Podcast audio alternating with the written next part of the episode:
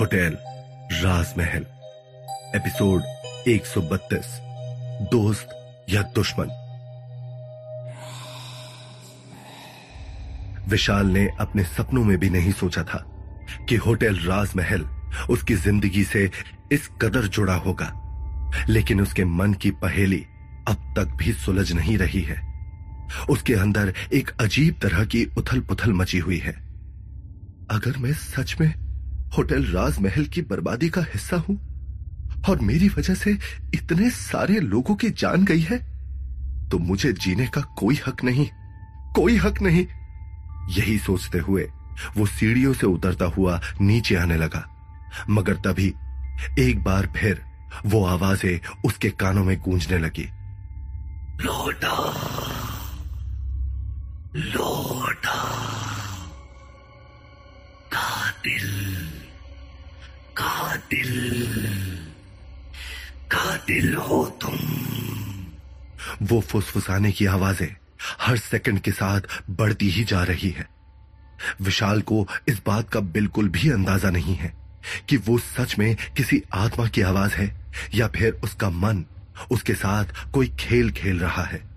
विशाल ने गुस्से में अपने दोनों हाथ अपने कानों पर रख लिए और ज़ोर ज़ोर से चिल्लाने लगा, बस बहुत हो गया। बस! हो कौन तुम? क्या चाहते हो मुझसे? उसके चीखने की आवाज़ें सुनकर दिव्या दौड़ती हुई तुरंत सीढ़ियों की तरफ़ आई और विशाल को वहाँ पर इस हालत में देखकर बेहद हैरान परेशान हो गई। उसे समझ में नहीं आ रहा कि विशाल वहाँ पर क्या कर रहा है। विशाल? विशाल! क्या हुआ? तुम इस तरह से क्यों चिल्ला रहे थे? आखिर बात क्या है? मैं कब से तुम्हें यहाँ वहाँ ढूंढ रही थी? आखिर तुम थे कहाँ? दिव्या ने परेशान होते हुए विशाल से पूछा। मगर विशाल को देखकर ऐसा लग रहा है, जैसे वो ना जाने कहाँ खोया हुआ है। वो दिव्या की किसी भी बात का जवाब नहीं दे रहा है। उसके माथे की सिलवटे, उसके मन की उलझन को साफ़ दिखा रही हैं। विशाल? दिव्या ने कुछ सोचते हुए धीरे से विशाल के कंधे पर हाथ रखा। उसके छूते ही विशाल ने तुरंत उसकी तरफ़ देखा, जैसे कि वो किसी बुरे सपने से जागा हो, और उसने तुरंत दिव्या को गले लगा लिया। दिव्या, मुझे कहीं से कुछ भी समझ में नहीं आ रहा है। मैं इस पहेली में इतना उलझता जा रहा हूँ कि मुझे डर है कि कहीं मैं इस सब के अंदर खुद को ही ना खो दूँ। विशाल की आवाज़ में उसकी तड़प साफ़ सुनाई दे रही है। दिव्या उसकी आवाज़ सुनते ही समझ गई। कि ज़रूर कुछ ना कुछ हुआ है। उसने तुरंत विशाल को संभालते हुए कहा, विशाल, तुम अभी खुद को संभालो और मेरे साथ नीचे चलो। नहीं, दिव्या, अब बस बहुत हो चुका। मैं अब इन सबसे थक चुका हूँ। ये होटल राजमहल और ये भूल भुलैया मेरे लिए जी का जंजाल बन चुकी है। मैं भी अपनी ज़िंदगी एक आम इंसान की तरह जीना चाहता था, लेकिन मेरी ज़िंदगी एक खत्म ना होने वाली बुरा सपना बनकर रह गई है।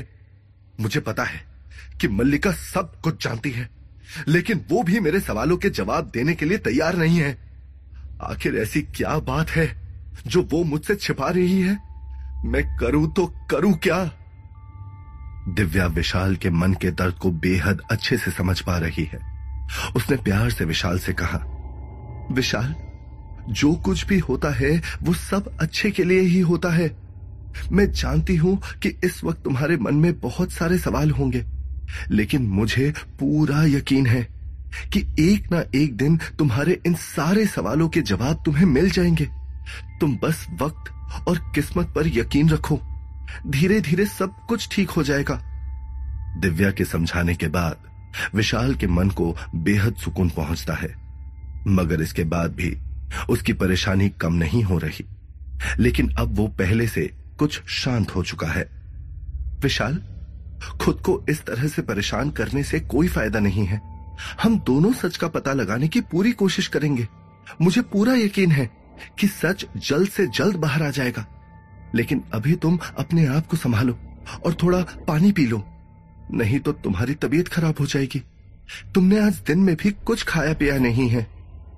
दिव्या की बात मानकर विशाल उसके साथ सीढ़ियों से नीचे उतरने लगा। शायद पूरी दुनिया में सिर्फ़ वही एक ऐसी इंसान है जो इस वक्त उसका साथ दे सकती है। उधर मल्लिका की आधी अधूरी उलझी हुई बातों की वजह से विशाल का अंतर्मन पूरी तरह से हिल चुका है।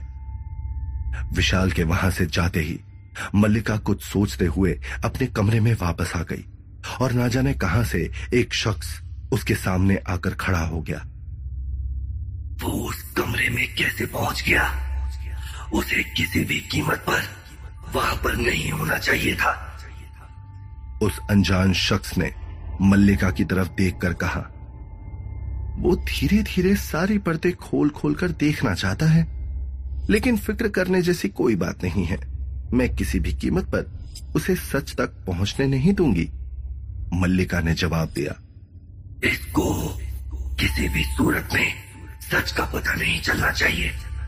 अगर उसे सच का पता चल गया तो उसका अंजाम अच्छा नहीं होगा। बिल्कुल भी अच्छा नहीं होगा। इतना कहते ही, वो शख्स हवा में कहीं गायब हो गया, और मल्लिका अपने कमरे में बैठी रह गई। एक अजीब सी उलझन उसके मन में भी है। वो इस वक्त सिर्फ़ यही सोच रही है कि जब विशाल को पूरा सच पता चलेगा तो ना जाने क्या होगा।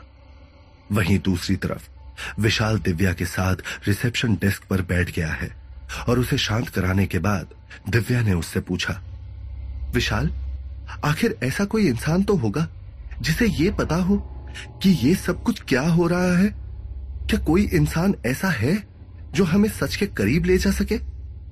विशाल कुछ देर सोचता रहा और उसके बाद दिव्या की आँखों में देखकर बोला, नहीं, ऐसा कोई नहीं है।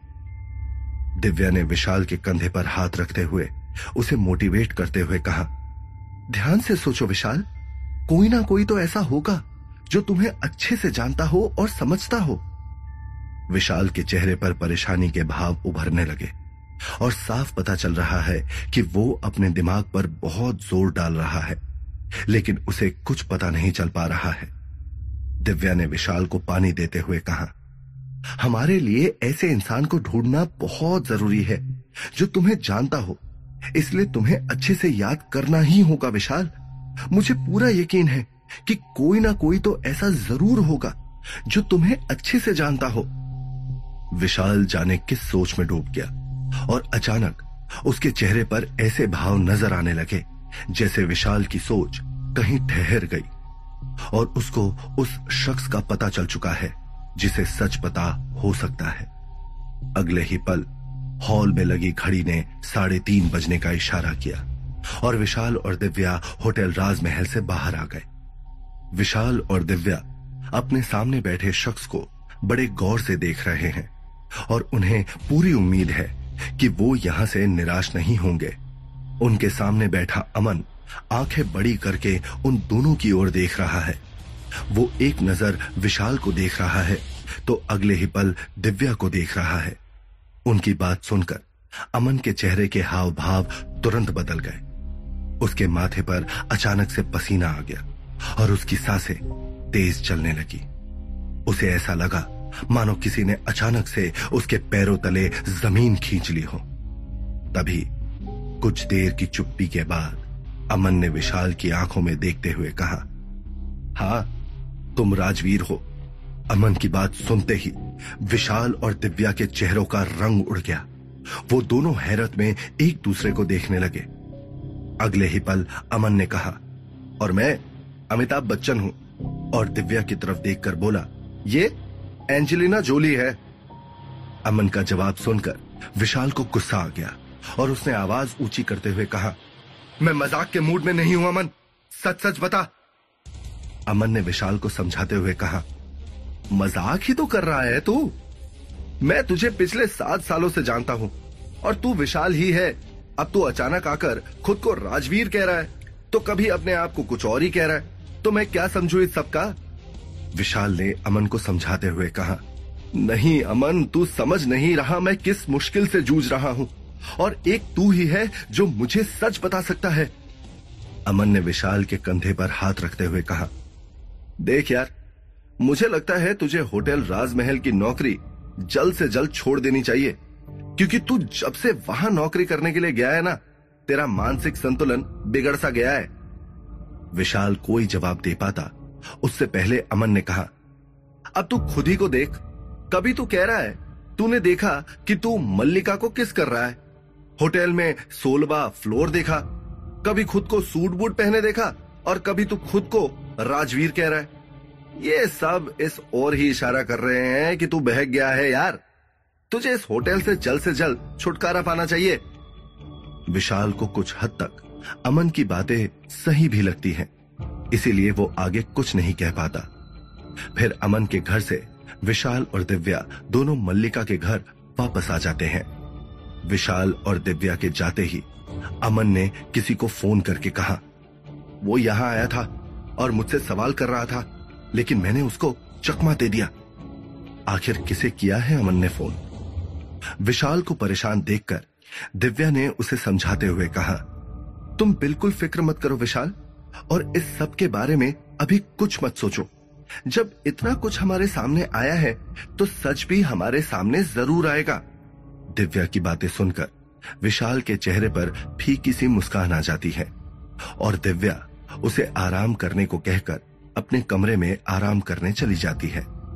रात के ग्यारह बजते ही विशाल और दिव्या दोनों की आँखों के सामने अंधेरा छाने लगता है और उनका सर बुरी तरह से दर्द होने लगता है।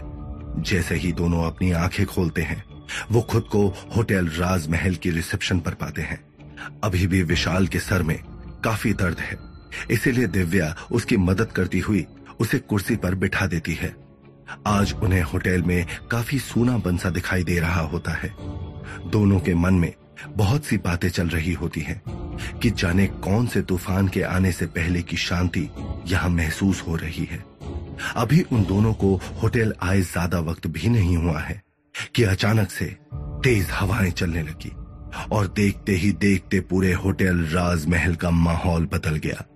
दिव्या और विशाल हैरानी से यहाँ से वहाँ देखने लगे। कि अब यहाँ पर क्या होने वाला है। मगर उन्हें कोई भी दिखाई नहीं दे रहा। हॉल के बीचों बीच लगा हुआ झूमर ज़ोर ज़ोर से हिलने लगा और दिव्या और विशाल काफ़ी ज़्यादा घबरा गए। विशाल, ये सब क्या हो रहा है? दिव्या ने हैरानी से विशाल से पूछा। वही तो मुझे भी समझ में नहीं आ रहा। विशाल ने कसकर दिव्या का हाथ पकड़ लिया। तभी अचानक से देखते ही देखते पूरे होटल राजमहल की सारी खिड़कियों और दरवाजों के कांच छन्न की आवाज़ के साथ टूटकर नीचे गिर गए। दिव्या और विशाल ने चिल्लाते हुए तुरंत अपने हाथों को अपने कानों पर रख लिया। वो दोनों नहीं जानते कि ये सब कुछ कोई आत्मा उनके साथ कर रही है या फिर एक बार फिर ये होटल राजमहल का कोई छलावा है। हॉल के बीचों बीच लगा झूमर काफ़ी तेज़ी से हिलने लगा। और पूरे होटल राजमहल का सारा सामान इधर से उधर हो गया। तभी विशाल की नज़र झूमर के ऊपर लगी, उसकी चेन पर पड़ी, जो तेज हवा और बार बार हिलने की वजह से ढीली हो गई है। विशाल ने देखा कि वो झूमर किसी भी वक्त नीचे गिर सकता है और उसके हाव भाव तुरंत बदल गए। दिव्या! उसने ज़ोर से दिव्या का नाम लेते हुए उसका हाथ पकड़ा और उसे खींचकर झूमर के नीचे से हटा दिया। उस खींचतान की वजह से दोनों नीचे ज़मीन पर गिर गए और गहरी साँसें लेने लगे। तभी वो बड़ा सा झूमर भी नीचे ज़मीन पर आ गिरा और चारों तरफ़ कांच ही कांच फैल गया। दिव्या, तुम ठीक तो हो ना? तुम्हें कहीं पर चोट तो नहीं लगी? विशाल ने तुरंत दिव्या को पकड़ते हुए कहा। वो दिव्या को लेकर काफ़ी ज़्यादा घबरा गया है। हाँ विशाल, मैं बिल्कुल ठीक हूँ, लेकिन तुम्हें तो कहीं चोट नहीं लगी ना? दिव्या ने विशाल की तरफ़ देखकर पूछा, नहीं, लेकिन समझ में नहीं आ रहा कि ये सब क्या हो रहा है?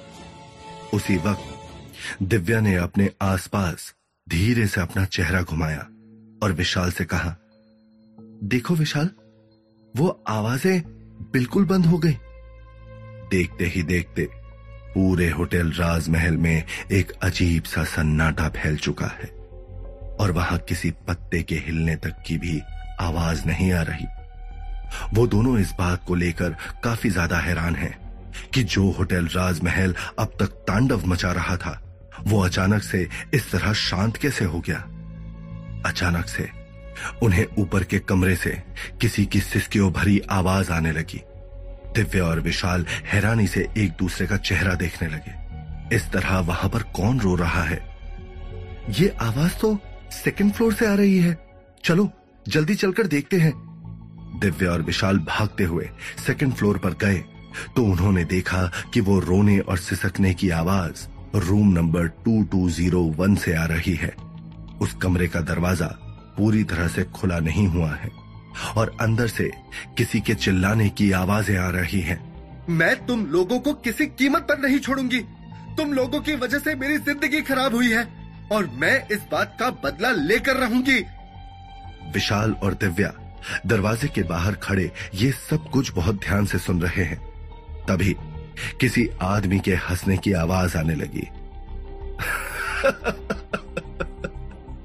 अच्छा बदला लोगी तुम। और क्या करोगी? उस लड़की ने लगभग चिल्लाते हुए कहा, मैं पुलिस के पास जाऊँगी और तुम लोगों को एक्सपोज कर दूँगी। तुम्हें ऐसी सजा दिलवाऊँगी कि तुम हमेशा याद रखोगे। इससे पहले कि विशाल और दिव्या अंदर जाते गोली चलने की एक आवाज़ ने उनके कदमों को वही ठहरने पर मजबूर कर दिया, जहाँ वो लोग खड़े थे। तो क्या होगा कहानी में आगे? कौन है ये लड़की? आखिर अब क्या सामने आने वाला है विशाल और दिव्या के? विशाल अपनी असलियत का पता लगवाएगा या इन आत्माओं को मुक्ति दिलवाएगा। कैसे करेगा विशाल इन सब का सामना? इन सवालों के जवाब जानने के लिए सुनिए होटल राजमहल, सिर्फ़ पॉकेट एफ़ पर।